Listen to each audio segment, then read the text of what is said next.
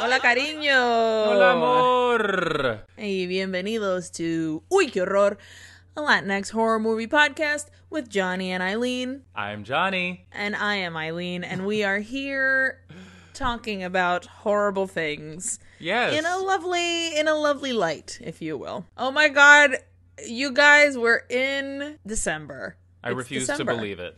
I refuse. How are we here? We're here. uh, The year's almost over. It's been two months of Uy, qué horror. Wow. That's we've done one, two, three, four, f- nine films. This is our tenth movie. What a good pick for 10th movie. You didn't do that on purpose, did you? I did not. I did not pick on for any reasons other than this is a movie we should do.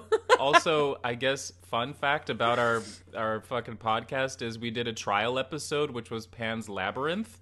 And yes, we did a we did a trial because we wanted to see it would this fucking work, and we did. And and we did Pan's Labyrinth, and here today we're revealing that we're doing the sibling film Mm-hmm. of Pan's Labyrinth, which is El Espinazo del Diablo, aka the Devil's Backbone. directed by Guillermo del Toro who as you know directed Pan's Labyrinth and uh as usual he fucking nailed it. here at Uy, qué horror, we actively don't want to do Spanish films because Yeah. they are our colonizers. So, uh, a lot of people have been saying like you should do Rec and you should do whatever other fucking Spanish film. And here's the thing, guys. Much respect, Spain, but unless there's someone from Latin America involved, we ain't doing y'all. You know, I even looked up Rec to be like, maybe there's an actor or somebody in this movie that is not from Spain, but that shit is Spanish as hell.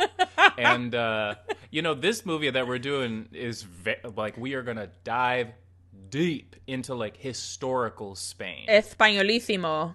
Zapatos left and right, but it's Guillermo del Toro, so Yeah, who- Listen, he's he's His parents, I think, were I don't know if his parents were specifically like from Spain, but he is Spanish descendant. So I did not know that. Okay, but he was born in Mexico. Oh yeah, he's from Jalisco.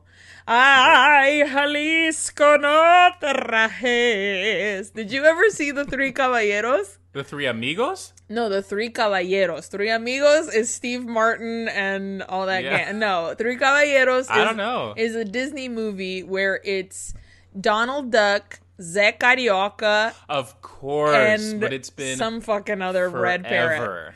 Mira, déjame decirte that the song because there's a scene where the red parrot who is like the mexican parrot he comes out and he like sings a song and it used to be on one of those um disney sing-along vhs's that used to just would be just a compilation of like random songs from disney movies and i Yeah. would rewind that mexican parrot song over and over and over again because I was obsessed with him being like, We're three happy chappies with happy serapes. We dance underneath our sombreros. And basically, like, Disney took the song that is about Jalisco and like put a bunch of words in English. And then at the end of it, the the parrot, whose name I don't recall, sings "Ay Jalisco no te rajes," and I would pass the day singing that, and my mom would be like, "Shut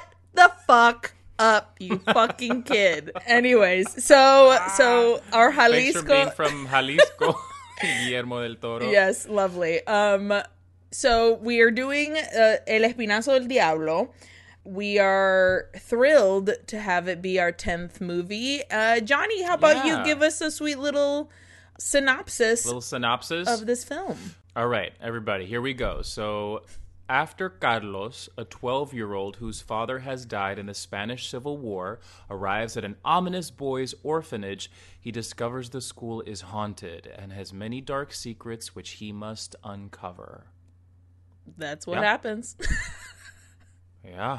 okay, so let's just dive right into this Vámonos. Spanish Civil War fucking situation. Uh with the cutest little boys you will have ever seen Oh in your life. Guillermo del Toro loves a little kid lead, and he knows exactly how to cast those fucking kids. They're never bad. Never. They're never bad. Ofelia from Pan's Labyrinth Ugh.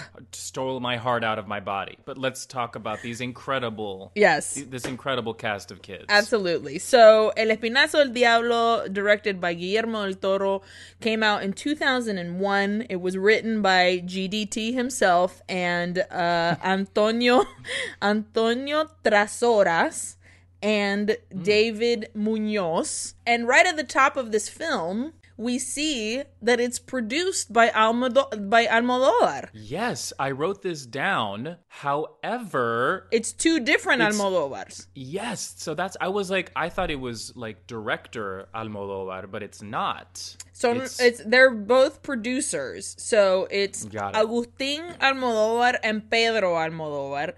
Are I did I look up if they were brothers? I did not. In my mind, they were. I d- read the the connection, but I cannot remember. I'm gonna say it's brothers or cousins, but let's say brothers. brothers or lovers. It'd be weird if we say Uh, if, if we say lovers and then same- they're brothers. And it'd then be they're brothers. uncomfortable. We are very sorry. Yes. so, anyways, we have an Almodóvar produced movie, which is awesome because the man is killer. Oh my gosh. And we hear a lovely, soothing uh, narrator voice, basically like a voiceover of somebody saying, "¿Qué es un fantasma?" What is a ghost? And Hmm. it's a tiny monologue basically saying, is it a tragedy? Is it pain? Is it something that's dead but seems alive? A thought in time, a blurred photo, an insect in amber. What is a ghost, basically? What a beautiful way to start this movie, and also what a gorgeous idea behind like asking you that. question. Like, do you believe in ghosts? Uh, you know, I go back and forth often, but I think I'm so afraid of them that yes, there's no way that I can't not be believing in them because I'm so scared. Same. Like, ghosts scare the shit out of me, and I also go back and forth. But this almost presents it in like a scientific way. Like, it's like eh, compared to like a blurred photograph, whatever. You're like, I can understand that. You know what I mean? yeah. So as this voiceover is happening, we see the bottom part of a plane open up and a huge torpedo bomb esque situation just fucking falling down. So it's falling from the sky. And we see the f- the ground below us from where that bomb has just dropped, and there's like explosions and light, and it's nighttime, uh, so you can tell there's some sort of like war stuff going on.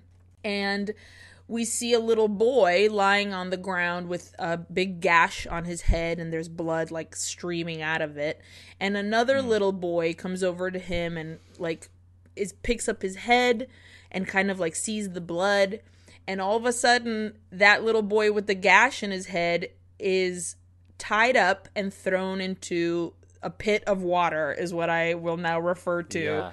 until the end of time. Like a rusty, murky pit of water. but you see this like boy has now been tied up and he's drowning and the blood that was streaming before is now floating out of his head into the water and all of this happens as this voiceover is going on it seems like the little the other boy is the one that threw the boy into the water Right, he seems very like sh- he's like Shaken shook, up, yeah. for lack of a better word. Shooketh. Yeah, shooketh. Yeah, exactly. He's standing over this kid's body. Yeah. And so when the body hits the water, that's when the credits start rolling and it's like that same murky water and you see stuff floating in it, but as you're watching it, you're like this looks like a a womb. It looks like a Yeah. baby in there. And you see a spine uh that's like pointy and weird looking and then you see the credits that say El Espinazo del Diablo. So once the credits once the credits roll away, we see a car is driving through this insane massive desert and uh, there's two men and a little boy in this car. They arrive to a huge fucking house in the middle of nowhere. Like this Oh my god. is in the middle of nowhere. Just desert and a fucking house. Mm-hmm. And we see that there is one of the most beautiful men I've ever seen in my life working outside of this house. Just tank top, sweaty, wearing uh I'm not gonna say overalls. It's not overalls. What is that? Suspenders. Suspenders. Yes, he's like cinched. He's got beautiful brown hair. His name is Jacinto or Jacinto. which I didn't Um, hear until the end of the movie. So all my notes are hot caretaker. So HC. Leave it at that because he is gorgeous. So I was like, "Oh my god!" Like I literally said it out loud. Like, "Holy shit! This is so attractive." I remember the first time I saw this movie was around when it came out, like back in 2001. One, yeah. And I was, you know, just a fresh. How the fuck old was I at that time? I don't know. I was- Seventeen or eighteen, because that's how old that- I was. Right. And I remember, like, me freshly come out, I was like, holy shit. Yeah. This man is incredibly attractive. Yeah, it, it's Uh, rude how hot he was. So they, they, the two men that are bringing this little boy in go into the school, or it looks like a school. You can kind of tell Yeah. by the time they enter. There's this huge courtyard, and there's a giant fucking bomb in the middle of this courtyard. But it's like old timey bomb. It's the bomb we saw from the beginning. It's uh, Mm-hmm. Yeah. what's that movie where the guy rides the nuclear Oh, bomb God into damn it. It's uh, how I learned to fucking. how I learned to stop y- worrying and love the, the atom war bomb. Some shit. I don't know. Yes. It looks like that. It It, looks like the the one he was riding. Yeah, that's like a tube with like a little tail at the end. Mm-hmm. So this bomb that fell at the top is now in the middle of this school's courtyard. And um, this little boy like comes right up to it, and he's like, "Holy shit! A fucking bomb is in the middle of the Yeah. school." And somebody specifically says um, it's been defused. Yes, but it's like they couldn't take it out of the ground for some reason. It must be really deeply embedded. However, like what a smart choice on Del Toro's part to put that in there because it's like constant threat. It's been possibly defuse, but like just such a smart choice to put that there. she the woman that says it which is like the the has glasses and is like the a teacher or whatever and she's like it's been diffused it's fine. Don't worry about it. He knocks on it and he hears like sounds from within. Yeah. and from what you said it made me think of chekhov's gun. Like anton chekhov always has a gun in his plays or something of in that vein. And when it's brought up you know that it has to go off at some point. Sure. and uh, that's what I was like. This bomb. But at the end of this movie, if this town isn't annihilated by this bomb, I'm gonna be surprised. It's it's the constant threat of danger. Absolutely. So we learned that these two men, Ayala and Dominguez, are the guys that are bringing in this little boy Carlos to this orphanage slash school.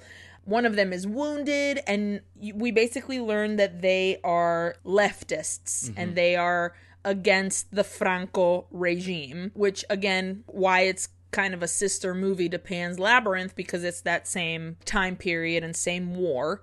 And they're talking to this older man, Dr. Casares, and an older woman, Doña Carmen, who, Doña Carmen, did you see, did you find her familiar at all? I found Casares familiar, but tell me about Doña Carmen. The, eh, Doña Carmen, I don't know if you've ever seen All About My Mother. Todo sobre mi oh my god, it's been so long. Holy She's- shit. Yes, and also The Skin I Live In, which are both Almodovar movies. It's been and she's been in a lot of stuff. She is like an actor. Mm-hmm. Where do you know Casares from? Pan's Labyrinth. And Cronos. Who the fuck was he in, in Pan's Labyrinth? Pretty sure he was the doctor. Boy, está loco. I'm pretty sure. Hold on, it's Federico Luppi. You're right. Wait, wait, wait, No. wait. Now hold hold on, hold on. Everybody hold on. Now I need to check. I was like, that's the fucking doctor. Hold on. No, mentira, mentira, mentira. But he was in Pan's Labyrinth. He played. Who was he? He was the king of the underworld, Ofelia's father. We even fucking talked about this when we Oh, did when we did Pan's okay. Labyrinth.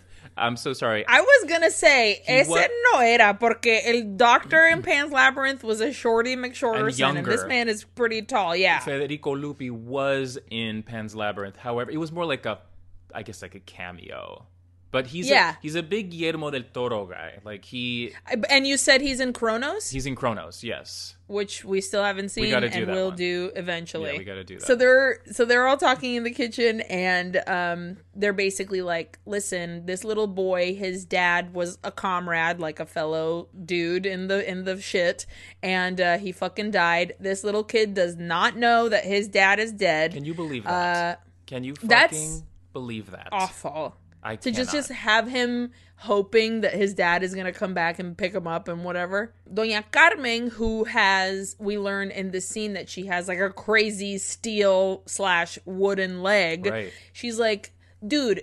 I can't keep taking these like boys that have been abandoned by their fathers because they have ideals. Like we're a bunch of reds taking care of a bunch of reds' kids. Mm-hmm. And she's like, we're fucked either way. Like if they come and find us, we're fucked because we're just ho- housing all these babies, and mm-hmm. we're also against the regime. And from from what I read about this war, like it was particularly brutal. So men, women, children doesn't matter. If you're against us, they didn't give a fuck. Yeah. yeah. So and and they're like, take this gold with you because she has a bunch of gold for the cause, quote unquote. She's like, here, take this because you can buy guns with it. I can't buy bread with it. Which is very true. You can't walk into town and be like, here's my bar of gold, three loaves of bread, please. Like, that's not how it works. So, Carlos, who is the little boy, is out in the courtyard. He picks up a slug. Gross. And he looks out into the kitchen doorway and he sees a little boy standing there. He's a little translucent. You can kind of see his bones and Yeah. stuff. It's very fast and he does a double take and he's like, oh, wait, he's gone. So the first image that we see of the haunted place is this little boy. Two other little boys approach him. Uh, they're Galvez and Búho. Uh, Búho means owl in Spanish. which is perfect for this child. Yes, in which Galvez says, No habla nada, pero mira mucho, which means he doesn't say a lot, but he looks a lot or mm-hmm. sees a lot. And as they're walking away, you see another vision of this tiny boy at the door, at, like being ghostly and creepy. The little kids are talking to each other and they are like trading comics and like, what do you have? And oh, you're the new kid. And do you have any candy? Do you have any bread? Like, what's your deal? What's going on? And he's like, I have comics. And they're looking at these comics. And uh, Galvez says, I have marbles. I'll trade you for this. Like, this one is. this one is made Esta está hecha de moco y barro, which means this one's made of snot and clay, which is so gross. Oh. And then he's like, six months worth of snot. And Carlos is holding it. Like you could you could have told me before I grabbed this thing that it's That, that's boogers. boogers. And Yeah. as these little boys are talking, we see another boy that's standing by the bomb. He's watching these kids and he comes on over and we learn this guy this kid's name is Jaime mm. and he's just a bully. They're about to punch the shit out of each other when we see that Ayala and Dominguez, the two guys that brought Carlos, literally put down his little suitcase and walk out of that door. And he's like, Hold on, hold on. What's happening? And he grabs that suitcase and chases after the car that is driving away mm-hmm. into the desert. And he's left behind in this orphanage. This kid killed it. He killed it. My heart was broken for It's him. It's so sad. And then sweet Dr. Casares comes over and he's like, Oh, I see you're reading Count of Monte Cristo and tell me all about it. And he's like very sweet and gentle with him. We cut to Dr. Casares explaining the orphanage to Carlos. And he's like, This lady is this person, this this other lady, Doña Carmen, she's very guapa, she's mm-hmm. the principal. And Carlos is like, Is she your girlfriend? I was like, Oh, okay. You're getting to the dirt, my guy. Because there is an air of like romance. Absolutely. You can tell that there's like a light flirtation, but that it has been going on for a long time. These are two professionals that are living and working in this orphanage, and they're close, but also the boundary is there. I mean, their beds Um, literally butt up against the same wall, for God's sake. exactly. And not for nothing, but these two older people are very attractive older people. incredibly attractive. Yeah, well put so together. attractive. Yeah, yes, absolutely. absolutely. so as he's explaining this orphanage to this kid, Carlos is like, "Why can't I go with my dad?" And fucking Dr. Casares is like, "Let's talk about something else." So uh, we cut to Doña Carmen is bringing Carlos down a long hallway, and uh, everything is very teal and green, which is very shape of water kind of color tone. You can see Guillermo del Toro in the set and the costumes. He loves that like 1920s, 30s look of things. This particular movie, aside from like the teals and the greens, was super dusty. Like very Very dusty. sepia, amber colored. Beautifully done though. Really beautifully done. Gorgeous. I mean, uh, he always Yeah, always. it's a pleasure to look at all his shit. Absolutely. So so there they she leads him into the giant room filled with beds of the little boys. He gets bed number 12. Carlos asks Doña Carmen, he's like, "Why are so many beds empty?" She's like, "Some have tried to escape, which I don't recommend to you because it takes a full day for you to get to the town that is closest." Which just go also goes to show like how alone they are here. Yeah. And as she's telling him this stuff, she has like her ring of keys that those classic old timey teachers always had. So she has a ring of keys and she kind of looks down on it and she notices like you you can tell that one of them is maybe missing or something mm. has gone awry with her keys. And then all of a sudden a stampede of little boys come running in and one of the kids is like turns to Jaime the bully and is like, "Did you see where the new kid's at? He's got Santi's bed." Mm-hmm. Now Santi, we're going to assume is the dead kid. And Jaime immediately like doesn't even let the kid finish his sentence. He's just like, "Shut up." He doesn't want to hear about it. Because at the top, I don't know if we've said this, but at the top, when we see the dead little kid who we is who is Santi, the other kid who discovers him, who seems to have murdered his friend, is Jaime, the bully. So now we're in the kitchen room, or in like a room where people are, where the caretaker, hot caretaker Jacinto, and his and two like goon dudes are sitting there eating dinner, and um a maid slash helper lady whose name is Conchita comes in, drop off food, and the two goons are like, What are you talking about? You should just stay here. You're hidden from the war. You get food. uh, You're you got a job. Like what the fuck else do you want? And Conchita says, Well, we're going to Granada, we're gonna get married and we're gonna get a little farm and it's gonna be great. And she goes to touch his hair and he kind of like pulls away. Immediately you're like, oh, you're kind of a dick. And you can see on Conchita's face, she's like a little like, okay. And as she walks away, you hear the goons, you hear, not the goons, you hear Jacinto say, I don't need anyone. I don't need anything. I'm gonna do it on my own. Yeah. So again, another like little dick move because Conchita can move. still hear him. Yeah, just a tiny dick move. So as they're talking about this to the goons, he's like, "Don't worry, I have this," and it, he has one of the keys that was in the ring of Doña Carmen, and he's mm-hmm. like. I'm gonna get that fucking gold, which is the gold that is for the cause, quote unquote. So this guy is just a douche, a very handsome, hot douche. what a shame. Oh man. He says goodbye to his friends. They go to the door and they drive away.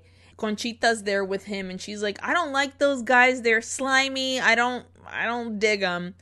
And he's like, "Yeah, well, I don't care." He explains that he used to be an orphan in this school. Right. And he's like, "I don't want anyone to know that I was here 15 years ago."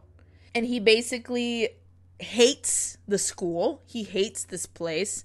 And he's like, I have dreamed of like coming back and destroying this place. Right. Like having enough money to just like lay it down flat. And she's like, "You need to relax." Kind of. I mean, he's still an orphan. Even though he left, he still came back. And you know, he Yeah. might be working there now, but it's still they're still putting him up, you know? So It's true. and he clearly clearly has not dealt with all his fucking trauma. He's just still harboring all this resentment and shit. Too bad he's so hot. Too bad. God, the most I can't get over how fucking hot this guy was. So we see Carlos, the little boy. He's in bed. He's been crying. It's his first night in this scary place and he's just like upset and he looks over to the closet that's by his bed and he sees that the word Santi has been carved into it. At this point you hear a whisper and it's But it's like Spain, Carlos, or Carlos. Yes, Carlos. yeah. Carlos, and you hear little like footsteps. you hear little footsteps running around, and then so the only form of privacy these poor little boys have are fully just like sh- sheets Yeah. separating each bed, and on the other side of the sheet, a, there's a little boy shadow, and he pulls the curtain aside, and there's no one there, which is terrifying Oh, horrible. Yeah. all of a sudden all the water jugs from at the feet of these little boys' beds because they have like you know water in the middle of the night jugs they start Sure. falling over and he sees on the ground that there's little footprints in the water walking away At this point, you know, there's a big fucking clatter because the, the pitchers are being thrown over. So the boys start to wake up. and they're like you gotta go get more water for us so go to the kitchen How interesting that the older kid, Jaime, he's like always like with his his pajama shirt open, and he's like, you know, like I'm older, I'm cool. It's so weird. I'm to I'm me. the bad I'm intimidating to all the little yeah, I'm kids. a bad boy. Yeah. yeah. yeah.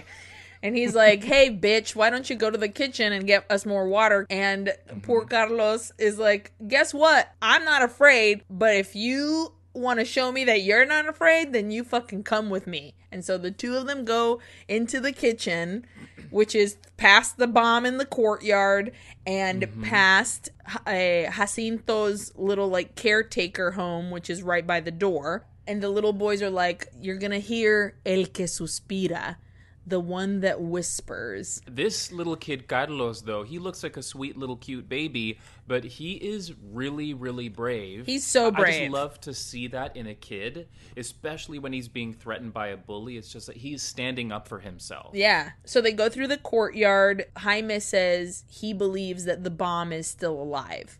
He's like, if you mm-hmm. knock it, you can hear tic tac, a heartbeat. Every time you pass by that bomb, you're like, It's, it's going to go off right now. So they pass by the caretaker house and they see Conchita and Jacinto and they're listening to music. They're kind of like making out and stuff. Jaime, you can tell, is watching Conchita. And immediately you're like, oh, he's got a little crush on her.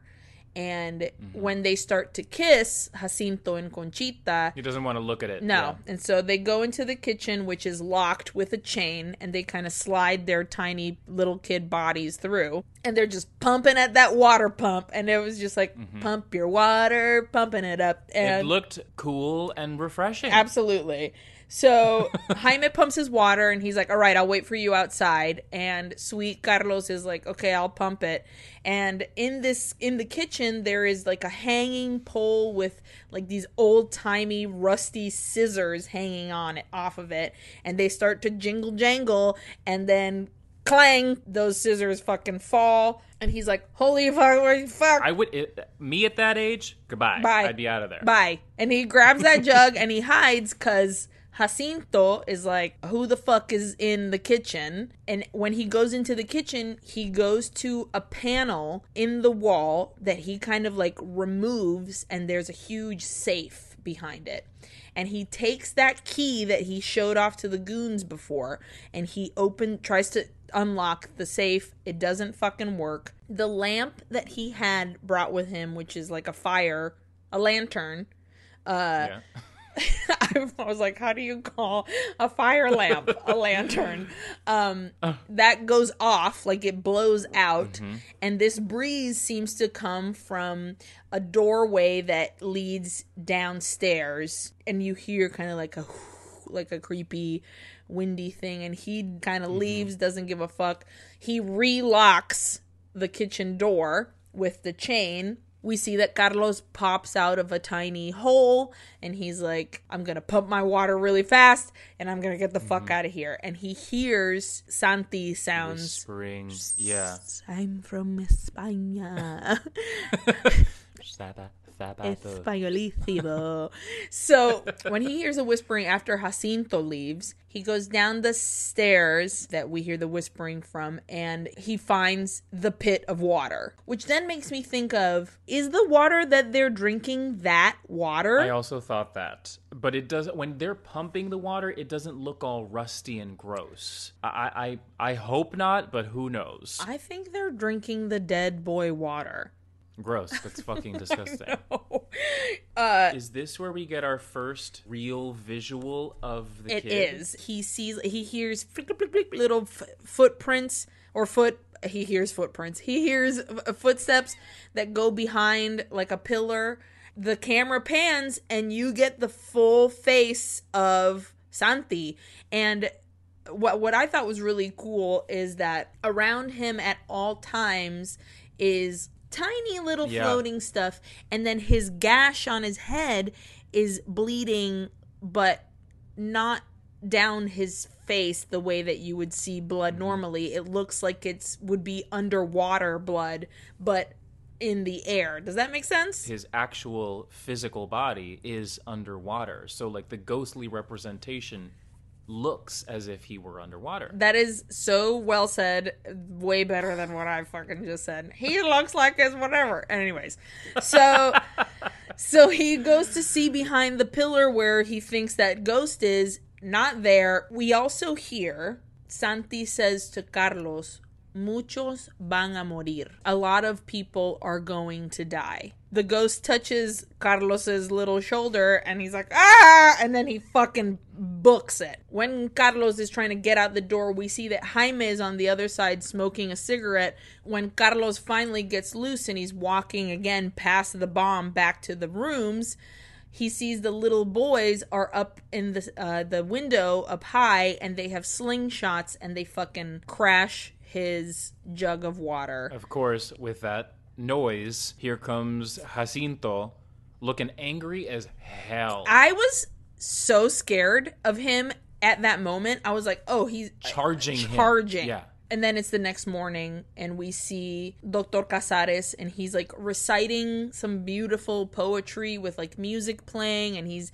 getting dressed. The camera kind of like pans through the wall, and we see Doña Carmen in bed in a very like sexapilosa negligee. Mm-hmm. She's listening to him recite this beautiful poetry and she puts her hand up against the wall. It's very like romantic and longing. I, he's clearly doing it on purpose for her benefit. oh, he is romancing her Yeah. ass. And it's going to sound weird for me to say this, but I appreciate the kind of like making her an object of desire Mm-hmm. because she's a beautiful woman. Even if she wasn't, like I, I really appreciate that because she's older. Yeah. She- she's just like magnetic. Yeah. like she is a sexual, beautiful, powerful being. Yes. and I love that that is recognized. I agree. And not only is she like a sexual, powerful being, but she is a disabled woman. Like she is a woman Th- yes, with a fake too. leg. Like she Yes. she would be considered a full troll from hell any other like They would turn her into like a witch. yeah or something. absolutely mm-hmm. and this is and here's an, a man of also of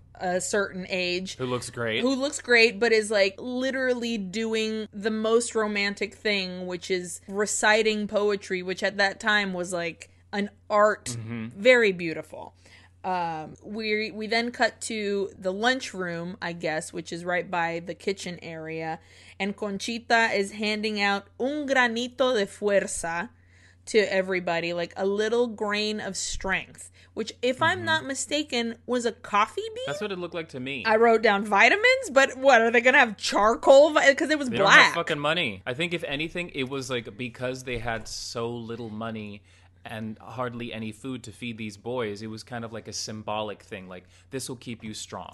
but also, maybe know? the caffeine would curb their Yeah, appetite. and give them a little, you know, Bump. boost. Yeah, granito mm-hmm. de fuerza. Carlos is in trouble for going out and breaking a jug and getting water and blah blah blah. And Dr. Casares is trying to get his accomplices out of him. And Carlos is being a very good little boy and saying, Nope, I was by myself. I will not snitch. He's a good kid. He's a good kid. And then Dr. Casares, who is very smart, is like, okay, you're fine. Go have breakfast. Sure. And, and he sits down next to Doña Carmen, and she's like, you didn't get it out of him. And he's like, watch the kids. Look how hungry they are. They're shoving that bread and milk into their face. But when he passes by the people that he was doing this with, they're going to look up at him. And lo and behold, Jaime Galvez Búho and some other bitch all look up from their plate of bread and milk and they're like boom right there so dr casares figures it out just just from knowing little boys And I love that. I'm pretty sure the very next scene, it's them like with their punishment, which they have to like move Jesus on a cross, all this shit. shit. But the boys, instead of being like, "What a fucking asshole," Doctor Casares is, they're like, "Damn, he's smart." I really like that. That they have respect. They're like, "Okay, you got us." game recognized game Yeah, exactly. and while they're doing this while they're putting up crucifixes and like quien sabe que Doña Carmen, she's talking about the cities that have fallen. As she's talking to Dr. Casares about like the cities that have fallen, she says, Why don't you go back to Argentina? You know, you'll be fine. You don't have to deal with this fucking nightmare. And he stands next to her and puts his little finger on top of her little finger. And he's like, This is where I'm staying. He says, maybe the French will come, maybe the British will come and help. We don't know yet. And she says, siempre agarrándote a un clavo ardiendo. You're always holding on to a burning nail, hmm. which means you're holding on to moments that may not happen. Like you're you a burning nail mm-hmm. is hurting your hand and yet you're holding on to it because you expect the best. You know what I mean? Like this will not work out for you in the end. You're hoping in a hopeless situation. We fell in love in a hopeless place, Rihanna. You know? uh but he basically is like I'm here, I'm not going anywhere and I think that gives her a little bit of comfort and that little pinky over pinky is just so so lovely. So sweet. But he's uh, staying clearly for her. I mean, of course, you know, he cares about these boys, but it's obvious her. that he stays because he loves her. We cut back to Carlos being at the water pit. He's trying to talk to El que, sus- El que suspira. So he's trying to talk to Santi, the boy who whispers.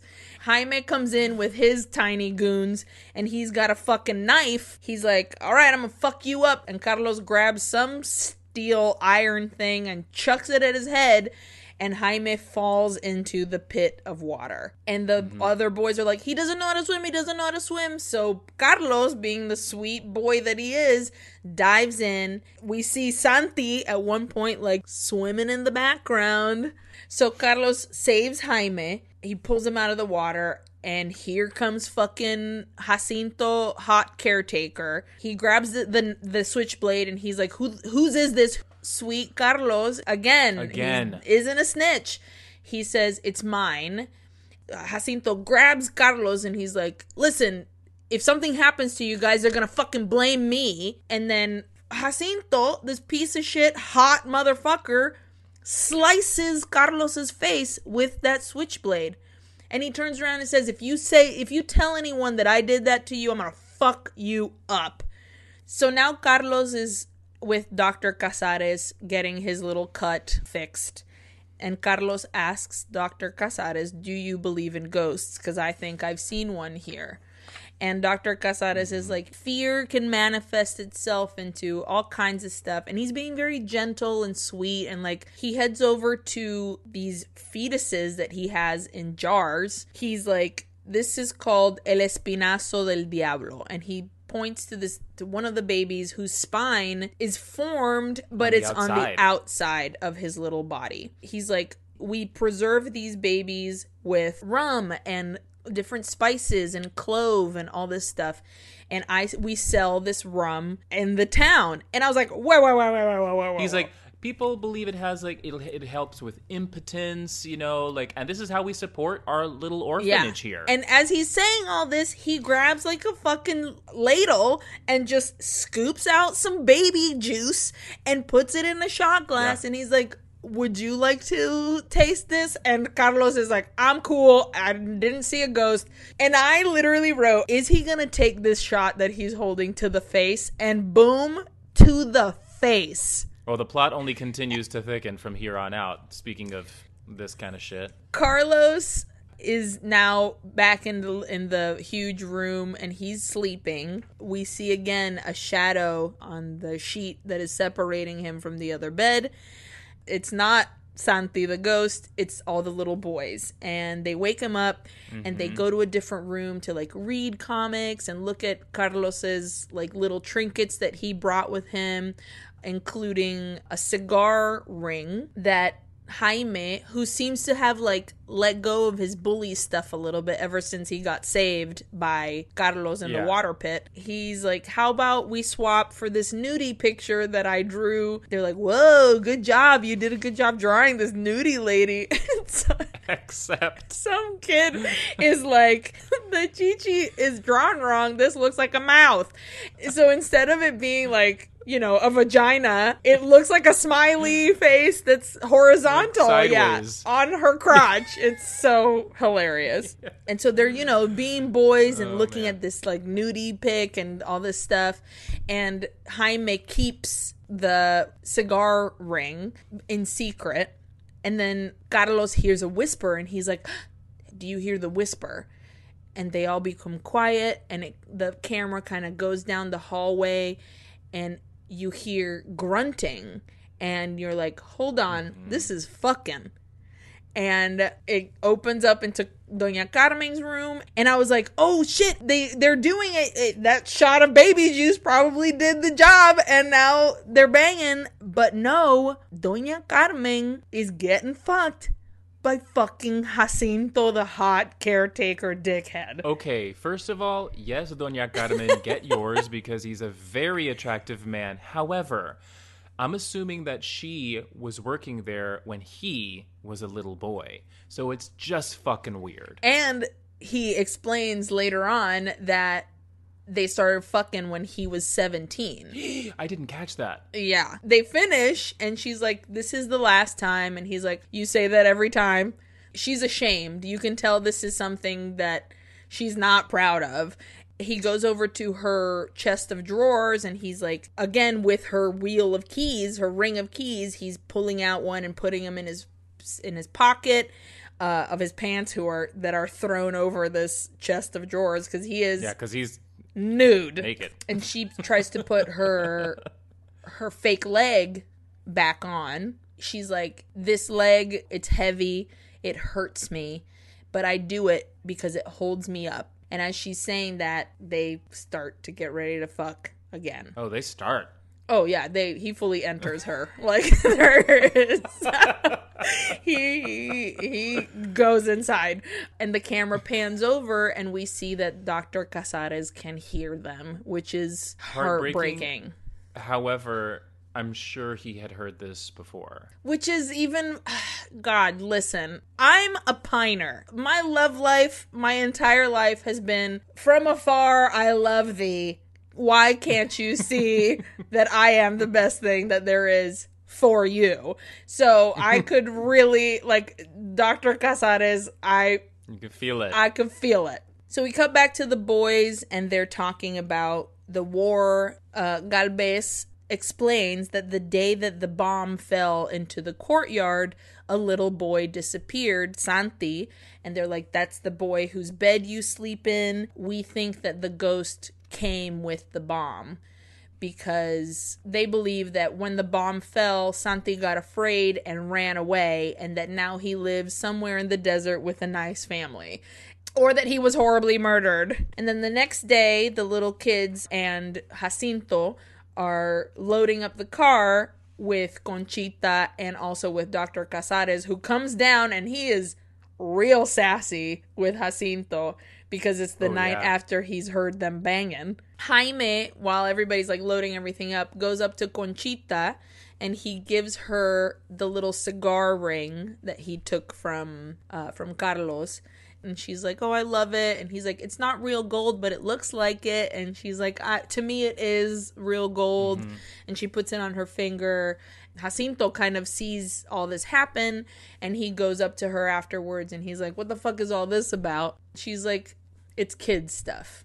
So her and Dr. Casares head on out into town to sell their baby rum, which is disgusting. The boys are now in class with uh, Doña Carmen. They're learning about mammoths.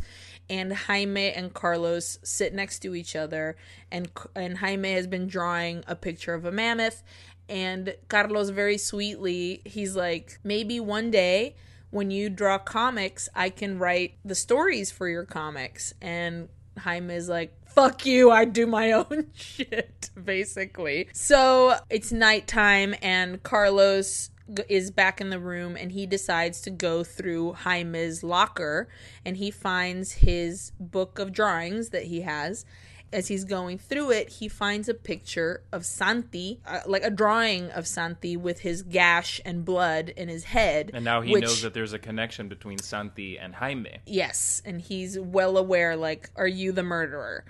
And now we're in town, and the doctor sees that a bunch of soldiers are lining up some people to be executed out in the open in this town. And one of the men in that line is Ayala, which is one of the two men that brought Carlos in at the top, who was like a comrade and, you know, all that stuff. We see that the goons, Jacinto's goons, are in town as well. And one of them goes up to the doctor and he's like, Someone you know, Doc, as he's watching them get their fucking heads blown off. And, Yeah. and the doctor is like, Nope. I have no idea because the minute you're fucking connected to anybody, you're fucked, dude. And this also shows that even though this town is, you know, a full day's walk away or whatever, it's getting closer. Like this war is getting closer. Yes. We head back to the school. It's nighttime, and Carlos is walking over to the bomb and he asks the bomb, If you're alive, show me where Santi is. A piece of red ribbon flies off of it. The ribbon leads him into the room where Santi is. He goes to the pit. He touches the water and he's like, Where are you? I don't want people to die. And then he gets scared and he runs back to the house, and Santi basically follows him. And not running, just like s- ghostly following him. And he goes mm-hmm. into this huge long hallway, and from across the way, he sees Santi is there. Poor Carlos gets so freaked out that he runs into a closet. Santi is banging on the door and he's holding on for dear life, like, please don't come in here. And then he looks through the keyhole and listen, Classic. Jump scare city, but and we saw it coming a mile away. I literally had my hands over the screen and was like, I know it's here, I know it's coming, and bam, there's that dead eye in the keyhole. Yeah. Cut to our friendly lady with glasses that explained to us what why the bomb is in the courtyard. She's Right, like the teacher lady. the teacher lady. She walks over with a bunch of sheets. She opens the closet and Carlos screams. She screams and he runs out. And now it's we're in the kitchen room again, the lunch room, and it's mail time and the same lady is giving all the little kids mail. The doctor comes in in a big hurry and he pulls Doña Carmen aside and he's like, I can't tell you this in front of the kids, but I was in town. I saw Ayala get executed. If he got executed, it means that they not interviewed him. What is it when you're in They a interrog- with a interrogated. cop? They interrogated him, mm-hmm. and so we need to get the fuck out of here now because he probably talked. She's like, I need to get some stuff, but yeah, let's fucking go. And she's like, What about the boys? And he's like, We'll get as many as we can out of out the fuck out of here. And oh, and another thing, he's like, grab the gold and we'll use it to like get the fuck out of here. And she's like, the gold is for the cause. And he's like, fuck the cause, dude. We're about to get murdered. We need to get the fuck out of here. And she's like, mm-hmm. great. I'll go to the safe and get some papers and then we'll go. She goes to the safe. Here comes Jacinto. And he's like, What about me? You're going to leave me behind? I want that gold. And she's like, This is all you wanted all along was the fucking gold, right? And he's like, Yeah, bitch. And she even says, She's like, You know what? When you were here, you were the saddest orphan. And he's about to like fuck her up and threaten her when the doctor comes in with a shotgun. You fucking touch my lady, I'll annihilate you yeah. fucking Jacinto is like, you can say your poetry and you can be all romantic and stuff, but I'm the one who has to fuck this bitch. And so when he says I'm the one that has to fuck her, good old Doña Carmen with her steel handled cane, kablamo to the face, and they kick him out. So the kids are now packing up their shit and they're filling up the car. As they're packing their things, Jaime co- comes up to Carlos and Carlos is like, I know that Santi is dead and I know that you know that too. Basically, like, I know you killed him. Back at the car, Dr. Casares is like, okay, Conchita, go grab some extra bottles of gas so that we don't fucking die out in the desert. And she goes to look and they're all gone. And she sees that the door that leads out to the back is open. And she looks around, there's no one around. She comes back to the car and she hears that the gas is leaking. And she looks over and she sees that there's gas that's being led into the kitchen. And so she follows that gas. Oh, and she also has the shotgun at this point because when she went back to the truck, she grabbed the shotgun, and all the cans of gas are all in front of the area where the safe is. Mm-hmm. She sees that um, Jacinto. Jacinto. what, but when she gets to the kitchen, she sees that Jacinto is there and he's pouring gas on everything. And she has the shotgun and she's like, Don't do this. And he's like, What did you think? Did you think that you and I are going to get a farm, what, for free? Like, that's not how it mm-hmm. works. And she's disillusioned. Obviously, this man is a man she doesn't know. He's fucking insane. He's, insane. Insane. Mm-hmm. And he's like, So you're going to shoot me? Fucking shoot me. And he's flinging at the fucking rifle. And sh- because she's a little nugget, she lets go and it blam, it shoots him in the shoulder. And the cigarette he had in his mouth falls off his mouth. And he's like, blows on it so it'll aflame more. And he flings it at the gas. And Conchita's like, get the fuck out of here. Get the kids out of here. The sweet teacher, ch- chunky teacher with the glasses, is trying to stop the fire with a sheet. Why are you doing this? Why? You know that this shit's gonna blow up, honey. You're crazy. And Doña Carmen is like helping her. It's Get the fuck out of there. Get the fuck out of there. And the fucking place explodes. Like literally the fire engulfs glasses Magoo and mm-hmm. blows Doña Carmen and Dr. Casares, who is outside, also gets fucking blown to hell. the car then explodes. The car explodes because the gas was leading into whatever, and the little kids that mm-hmm. were around there, like literally, it destroys the place. mayhem. Dr. Casares comes to, he sees that some little kids are dead, and he's trying to like figure out everything. He goes into the kitchen, and it's Full of dead kids. a nightmare. As he's walking through, he hears like gr- sounds, and he pulls a piece of like debris off of Doña Carmen. She's dying. Mm-hmm. She's like, I have to tell you something. And he's like, No, no, no. Just let me talk. And he's like, I learned a new poem. Do you want to hear it? And he recites, okay, I'm going to cry now. The performance this man gives and the sh- this mm. the camera them. both of them but the, the camera is you see mostly her it's his profile as he's like leaning towards her. He opens her shirt and there's a piece of uh, like a huge glass shard in her chest, like In her heart. and he's just reciting this beautiful poem of like when it's my time to go stay with me Mm-hmm. which is what he does with her and he's just like Sobbing. sobbing it was so It's so beautiful. sad so she dies he puts a sheet over her and he's like walking around like in the disaster conchita decides to go to to the town so she can try Mm-hmm. and get some help and she's like it's gonna take me a full day so Better get started. Jaime, I'm gonna I'm gonna go, and he gives her un gran un granito de fuerza, which is very sweet, and she So shows sweet. him that she's got his cigar loop on her finger.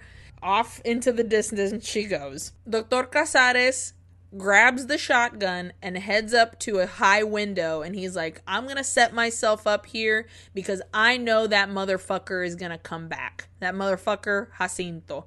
He's like, he's gonna come back. I'm not gonna let him, so I'm gonna fucking post up and I'm gonna have this shotgun and I'm gonna fuck him up if he tries to get up, up in my shit. There are like seven kids left over now they set up the because everything got shooketh so they set up the beds kind of in their own way.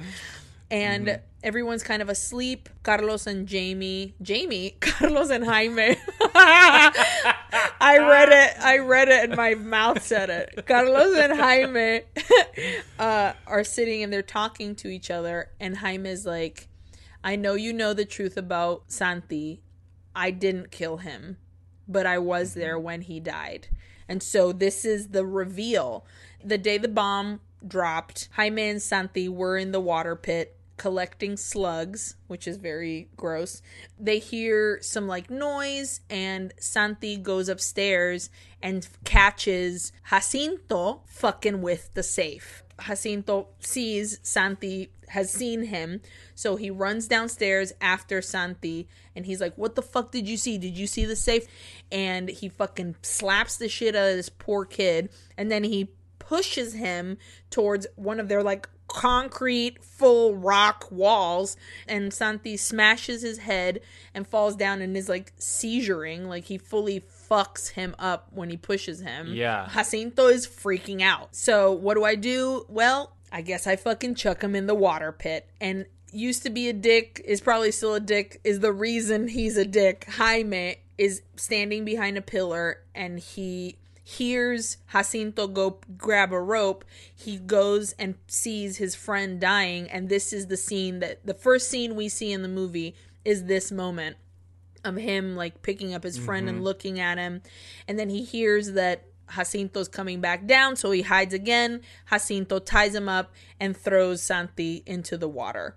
And then Jaime runs to the into the courtyard and that's when the bomb lands in the courtyard. We cut back to the uh, room with Jaime and Carlos, and Jaime says, Ever since that day, I've been terrified of Jacinto, but I'm not anymore because next time I see him, I'm gonna kill him. And I was like, I believe it. So do I. Let's get it done. Let's, Let's do it. kill this beautiful dickhead. we see Conchita is walking down the desert road and a car is coming up towards her. Ugh. And this car is inhabited by Jacinto and his two goons. And he gets out of the car and he says something that made me so fucking angry. And he says, Pedime perdón. Tell me you're sorry. Tell me you're sorry doesn't encapsulate what pedime perdón sounds like. Because pedime perdón literally translates to ask me for forgiveness. Mm-hmm. And she looks him in the face and she's like, I'm not afraid of you. He pulls out Jaime's switchblade that he kept and he's like, Pedime perdón. And she looks at him and she's like, Sos una bestia. Mm-hmm. And which means you're a beast. And he fucking stabs her and she fucking dies. Now we're with the boys again, and they're pulling out glass shards from poor little Búho's back. And so they run back up to where the doctor is at his window, ready to fucking kill anybody. And he's like, We did what you said. We took the glass out of Búho's back, but he's still bleeding a lot. And they hear a car approaching. And Jaime and Carlos go to the window and they're like, Look, a car, somebody's coming, somebody's coming. The doctor's like, Go get my music and my my discs they put the gramophone face it towards the window now i'm sure this has a meaning of some sort because there was a lot of revolutionary type music that mm. had like spain is ours and like you can't take this from us and that Sure. kind of stuff that was kind of popular because it was like It was used politically. politically correct. Mm-hmm. He plays this music out into the window. The guys in the car come out. They can see the three of them up there, and the goons are like, "You said he was dead," and I, they're like, "Okay, we'll just wait." So they get back in the car and they drive away. And the little kids are like, "They're gone, they're gone," and he's like, "Okay, great. I'll still be here in my in my fucking." posted up spot. The boys go run back down. We see that Carlos is collecting potatoes and he picks up a rotten apple and he sees Santi. At this point, he's like, I'm not afraid of you anymore. What do you want? And Santi says, I want Jacinto. Bring him to me, which gave me a lot of um, Vuelven vibes. Absolutely. Bring them Yeah. to me. Yeah. Yeah. Bring it to the pit Totally. uh, of death Yeah. that we have. Jaime goes back up to see the doctor. He sees Dr. Casares has died because he had a wound under his his chest. He died holding his shotgun. His eyes are all open. There's flies like all over him. And so Jaime grabs the shotgun. Lo and behold, who's already in that room? Fucking Jacinto. So Jacinto and the goons corral the kids to help take the rocks off of the safe that has been exploded out of the wall. Jacinto gives Jaime the cigar ring that was on Conchita's finger, just like as a fuck you. As like, I know what you were crushing on my lady. And here, she's fucking dead now. After Jacinto walks away, they do a zoom in on his face, and I was like, that kid's gonna kill you, dude. So once the rocks are all taken off the safe, Jacinto and the goons lock up the kids. Jaime legit gives like a fucking Patton style speech, and he's like, "Listen, motherfuckers, we need to fuck these guys up," you know. And one of the little boys is like, "But they're bigger than us, and they're adults." And he turns around and he's like, "Sí, pero nosotros somos más," which means yes, but there's more of us. Pero nosotros somos más. Smash smash. So they literally start like whittling sticks to make spears. They're legit making spears. They find a little window. They lower Galvez because he's the littlest one to go unlock the door. When they do, he lands on his ankle and fucks it up. Poor thing. He's a mess. I was like, you could still hobble over. Yeah, that you could just But go- he's like, I'm. I can't do this. I'm I'll done. sit here. So they're like, okay, we need somebody else to go through the window to open the door. How do we do this? And then as Galvez is sitting there with his little like fucked up ankle, like a um, like a man comes into the side of the the screen and you see flies, and you're like, oh shit, it's the fucking doctor. And then all of a the sudden ghost. the door opens and all the kids come out and they're like, "Whoa, what happened?" And he's like, "El doctor." Now at this point, Galvez doesn't know that the doctor is dead, so he probably just assumed like, "Oh, he came in and he Thanks for the help. yeah." So he's like, "The doctor came and he said that we need to be brave and that I'll be okay because his little ankle was fucked." And meanwhile, the goons they can't find the gold in the safe. All they see are fucking um pictures and and notebooks and stuff where Jacinto finds a notebook that has his name on it because this is Yeah. where she kept all these boys like probably information birth certificates pictures whatever the fuck they had in case the parents came back and they're like well here's all the personal belongings they had. So he's going through this notebook that has his name and it's pictures of him and his mom and his dad. And he's like look look at my my dad. He's such a handsome guy. He was an accountant. There's a picture of him all by himself with a quote in the back that's like a prince with no land you're no one basically. Yeah. And he's like, I'm absolutely sure that the gold is somewhere here. It can't not be here. And the goons are like, if you can't find it, we're leaving tomorrow morning. And he's like, I'll find this fucking gold and then I'm going to burn this place fucking down with all these little kids in it. I don't give a hot shit. It's the next day. The goons are like, we're going to set up the car and get ready to go. As he's in the kitchen, he finds Doña Carmen's fake leg. And in the leg, he sees something shiny. And he finds all the gold. So when she mm-hmm. said, My fake leg is give being a real bother to me right now, it's because it was full of gold. That bitch was like mm-hmm. dragging that leg.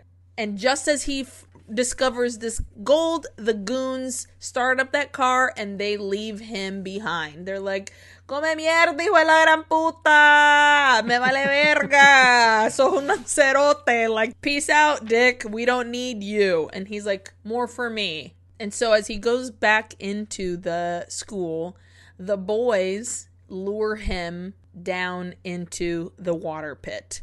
They legit Lord of the Flies his ass with those fucking spears.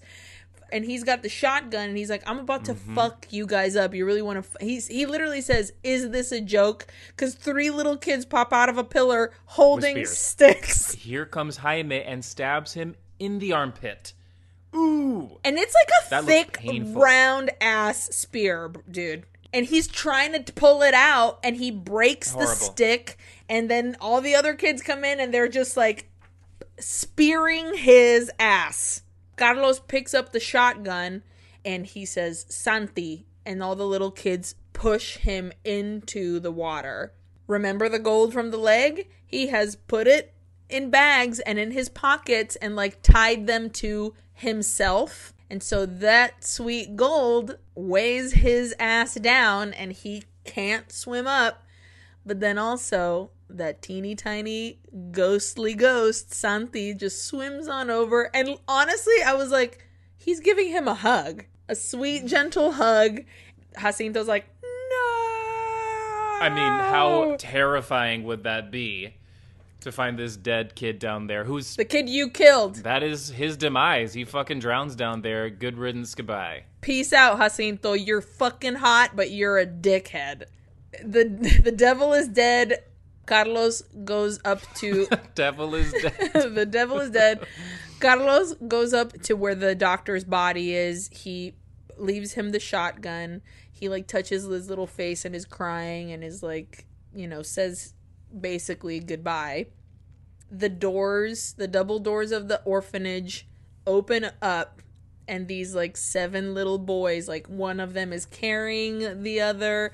Uh, Galvez has a limp and is using his spear that he just murdered somebody with to like hobble. And they just like all walk out together and we hear that speech again from the beginning which is que es un fantasma? And it's again like is it a picture? Is it a dead person? Whatever. And as this monologue is happening the camera shows like the wreckage of the place and we see Santi standing over the water. Finally like his life has been resolved and you see the bomb in the courtyard and then el doctor walks into frame and the final line is un fantasma ese soy yo which means a, a ghost.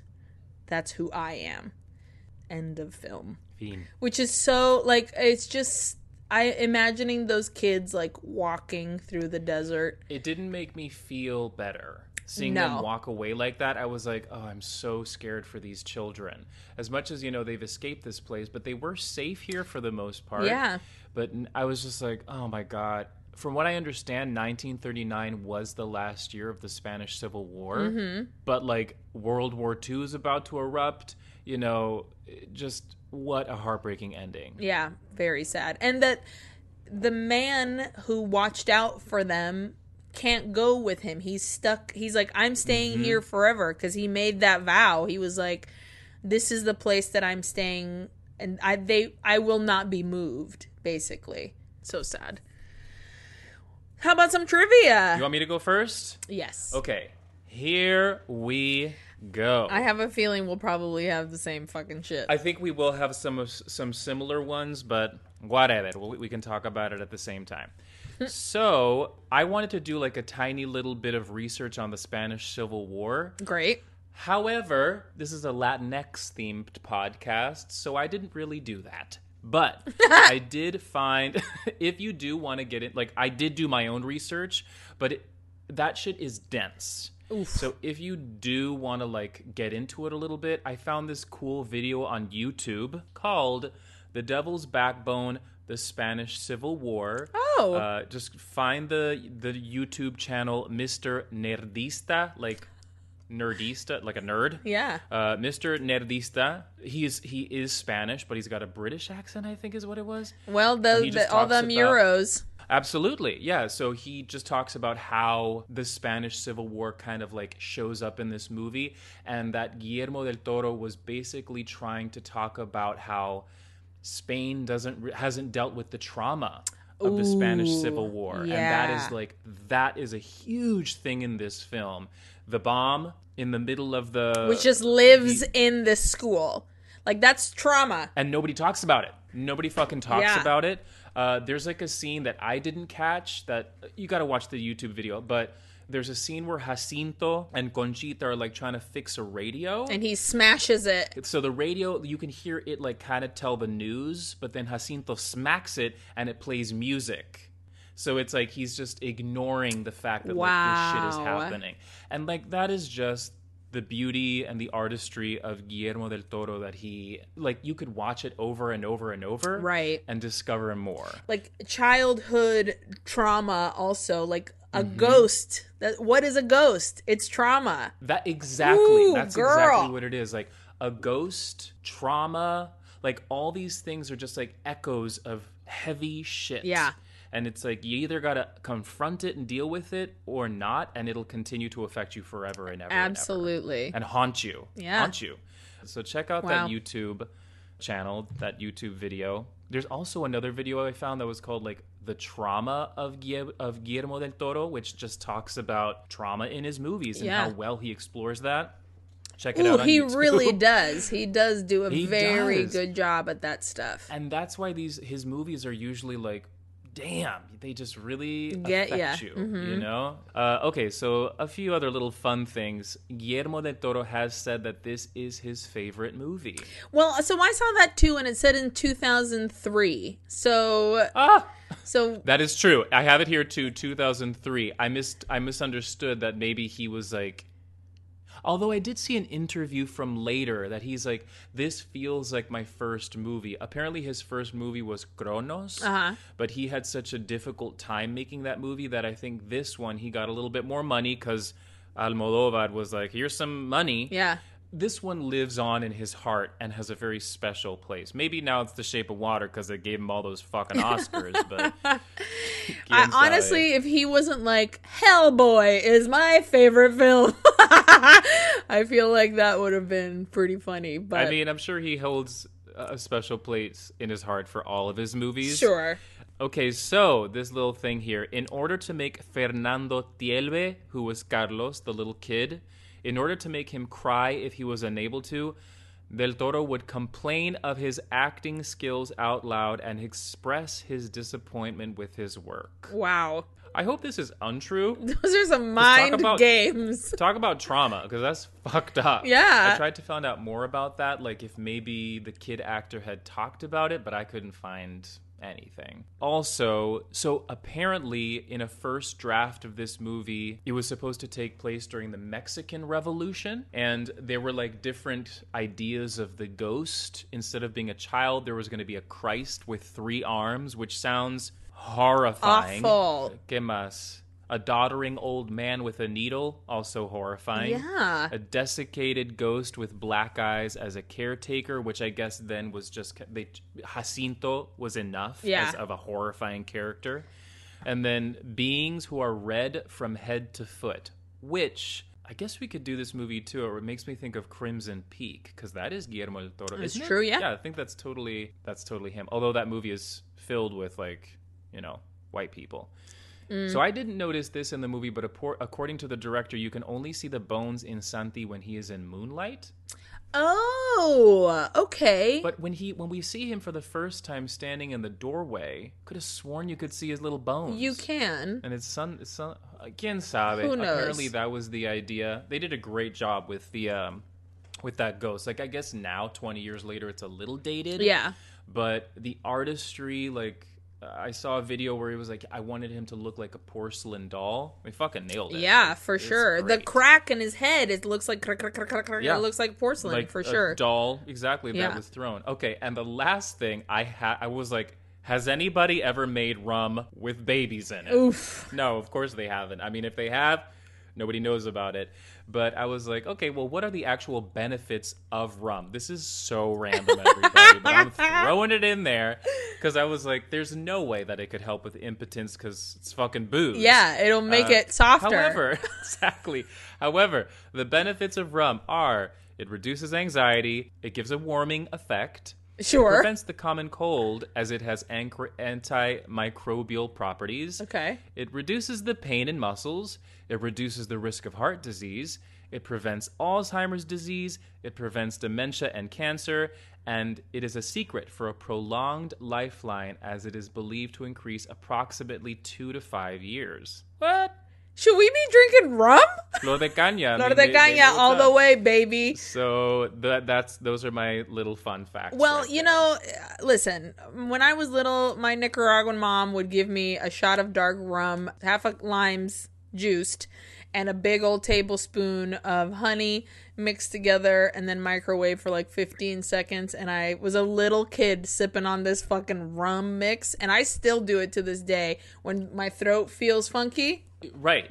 It's when you're sick. Yeah, Absolutely. Like think of a hot toddy, which I believe is whiskey. it's, yes, I believe so. You could fucking throw some rum in there instead. Yeah.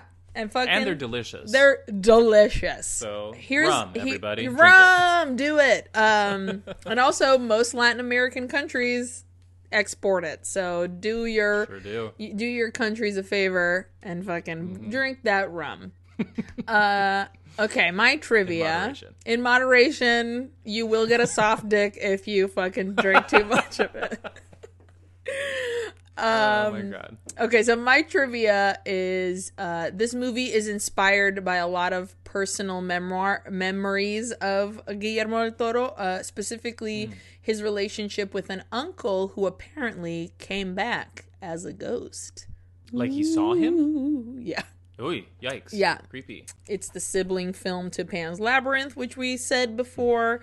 The look of Santi, which is not only was it porcelain based, but he also was very inspired by Japanese horror, specifically Ringu and Ju-on, Totally. Yes. which I've never seen either. So I I trust and believe that that is the truth. Just a pale ass ghost. A pale dark ghost. hair. Yeah, yeah, yeah. Dark eyes. Yeah. Yeah, totally. The good guys in the movies, all their names starts with C, except for Jacinto and Jaime, who share a J. But Jaime chooses to change in the end, so like that was like done on purpose, which is Sure. pretty interesting. He wrote this film before he wrote Cronos, which is his first one. It took 16 years of development to Wow. yeah, he started writing it when he was in college Wow. the title, The Devil's Backbone, aka El Espinazo del Diablo, is um, reference to Spina Bifida, which is like the nickname that Spina Bifida has in Spanish. I don't know what spine I don't know what happens. It's what when it grows and it's not developed, like your spine isn't developed properly. So remember how you were afraid about Pet Sematary and her back being crazy, Spina Yeah. Bifida? There you go. she was in one of those jars. Fucking Zelda. Um, oh god, stay in that jar. Yes. So GDT, good old Guillermo, he bumped into Pedro Almodovar at the 1994 Miami Film Festival where he was showing Cronos. And that's when Almodovar was like, I will fund your next film. I just watched Cronos. Let's do this. So, Yeah. which is awesome. Um, this is the only film as of 2018 that does not feature Ron Perlman or Doug Jones. You know, I saw that and I totally misunderstood it. I was like, Ron Perlman was not in Pan's Labyrinth, but I think they mean either or. I was like, who was he? Who who was he? You know what I thought for a second? I was like, maybe they put him in that big. Maybe that big toad was like a costume because Ron Perlman, Ron Perlman's a big guy. Maybe, maybe he was in that toad Oh. costume. But Oh then I reread it and I was like, you are incorrect. Incorrect. oh, uh, he wrote a full bio, like a full biography of Jacinto and Jacinto's parents, and gave it to the actor Eduardo Noriega before shooting so that he could know, like, the full background of this nightmare person. Yeah, isn't that cool? What a gift to the actor. Truly. Before he was a director, Guillermo del Toro was a special effects makeup artist, like an actual one, and he had a hmm. company called Necropia, which is Cool. cool. And my last bit of trivia is he was pretty unhappy with how Miramax treated him while he was making the film Mimic, which I've heard is his least favorite of his movies. I love Um, Mimic. Never seen. We need to watch it. but he was very unhappy with uh, how Miramax handled stuff, which led. Are you ready for this? Yes. It led to James Cameron, of all people, to almost come to blows with Harvey motherfucking Weinstein at the 70th Academy Awards. Holy shit. So James Cameron was like coming to Del Toro's defense Correct. because Harvey Weinstein was being such a fucking asshole. yes. Wow, I'm I'm kind of impressed by James Cameron. So am I, who is notoriously a douche noz. So I like, did not know that. Wow. Oh, I mean, I yeah. can assume.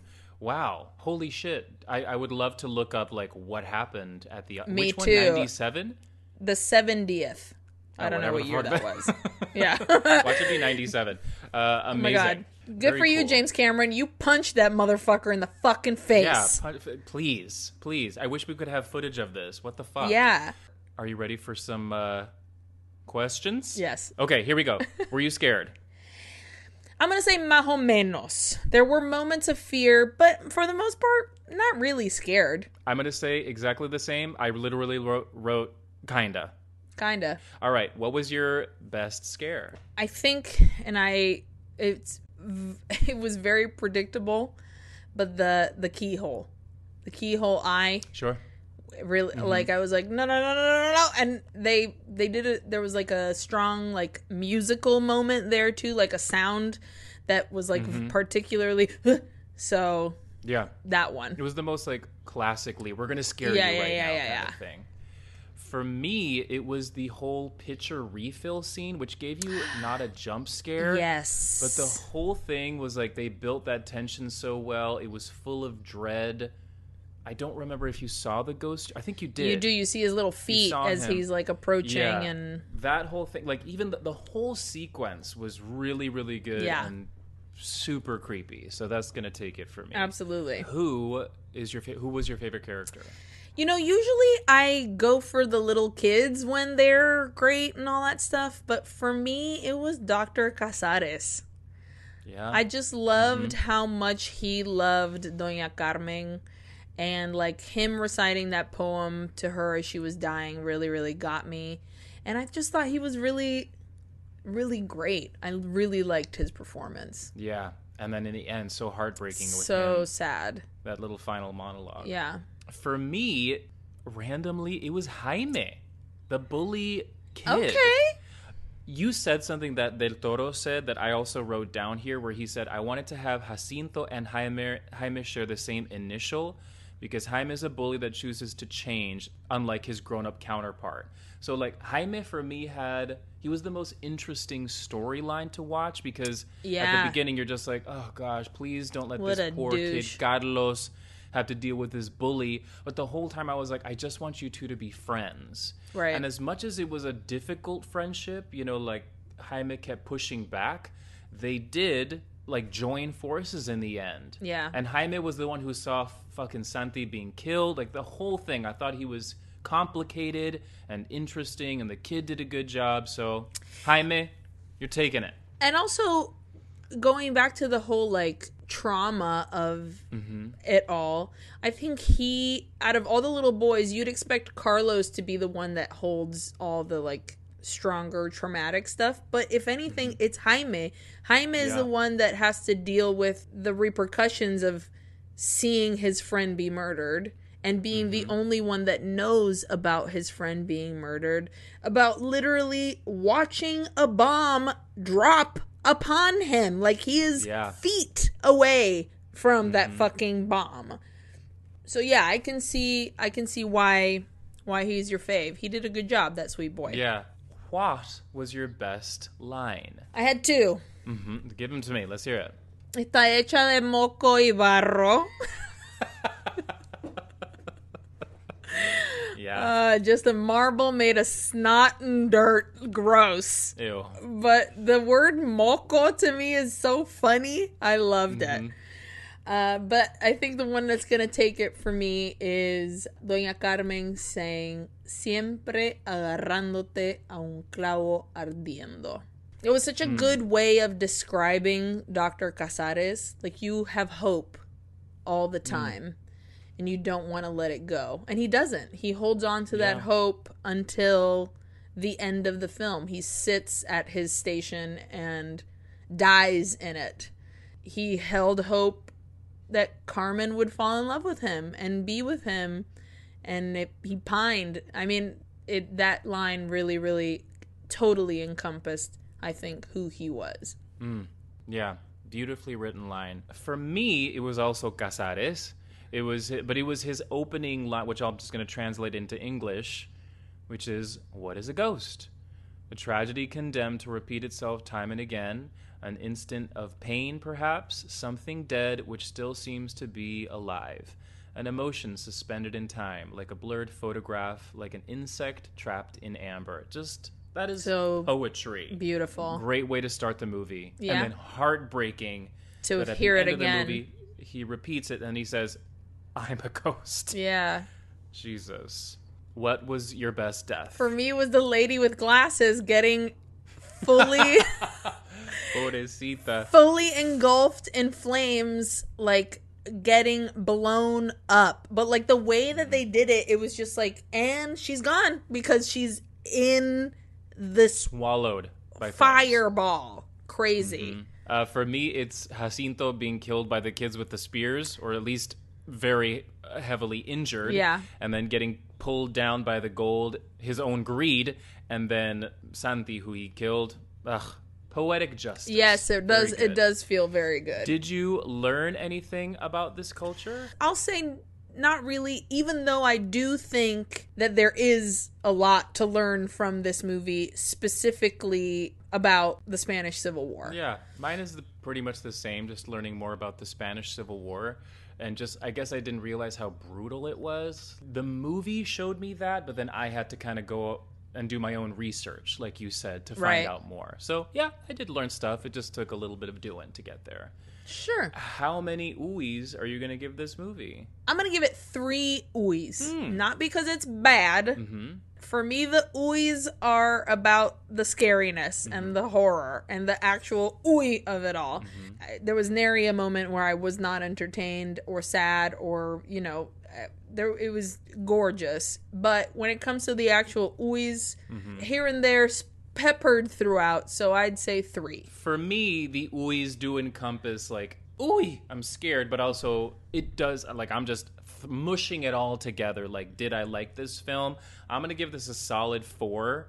Granted, yeah, I wasn't really scared, but that will not take away from the fact that I would just like I was moved. The performances were so goddamn good.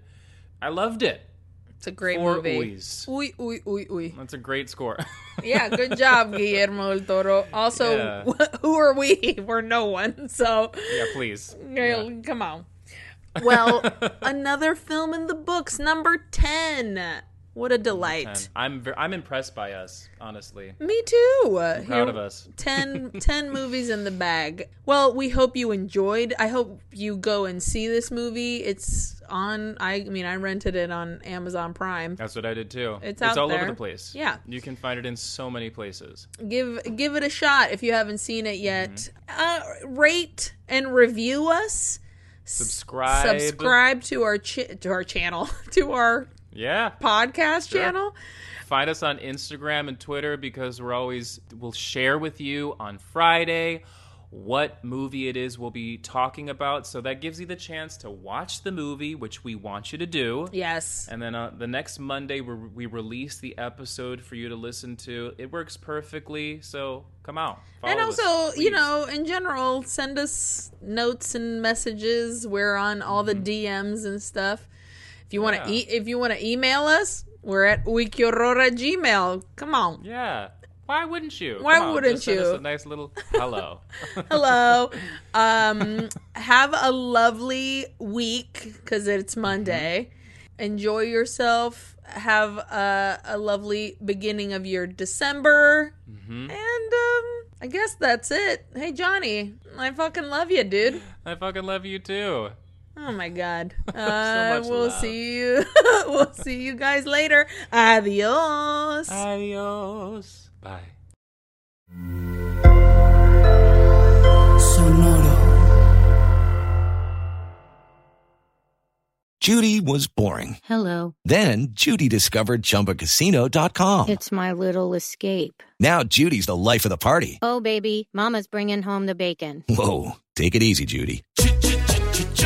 The Chumba life is for everybody. So go to ChumbaCasino.com and play over 100 casino-style games. Join today and play for free for your chance to redeem some serious prizes. ChumbaCasino.com. No purchase necessary. Void where prohibited by law. 18 plus terms and conditions apply. See website for details.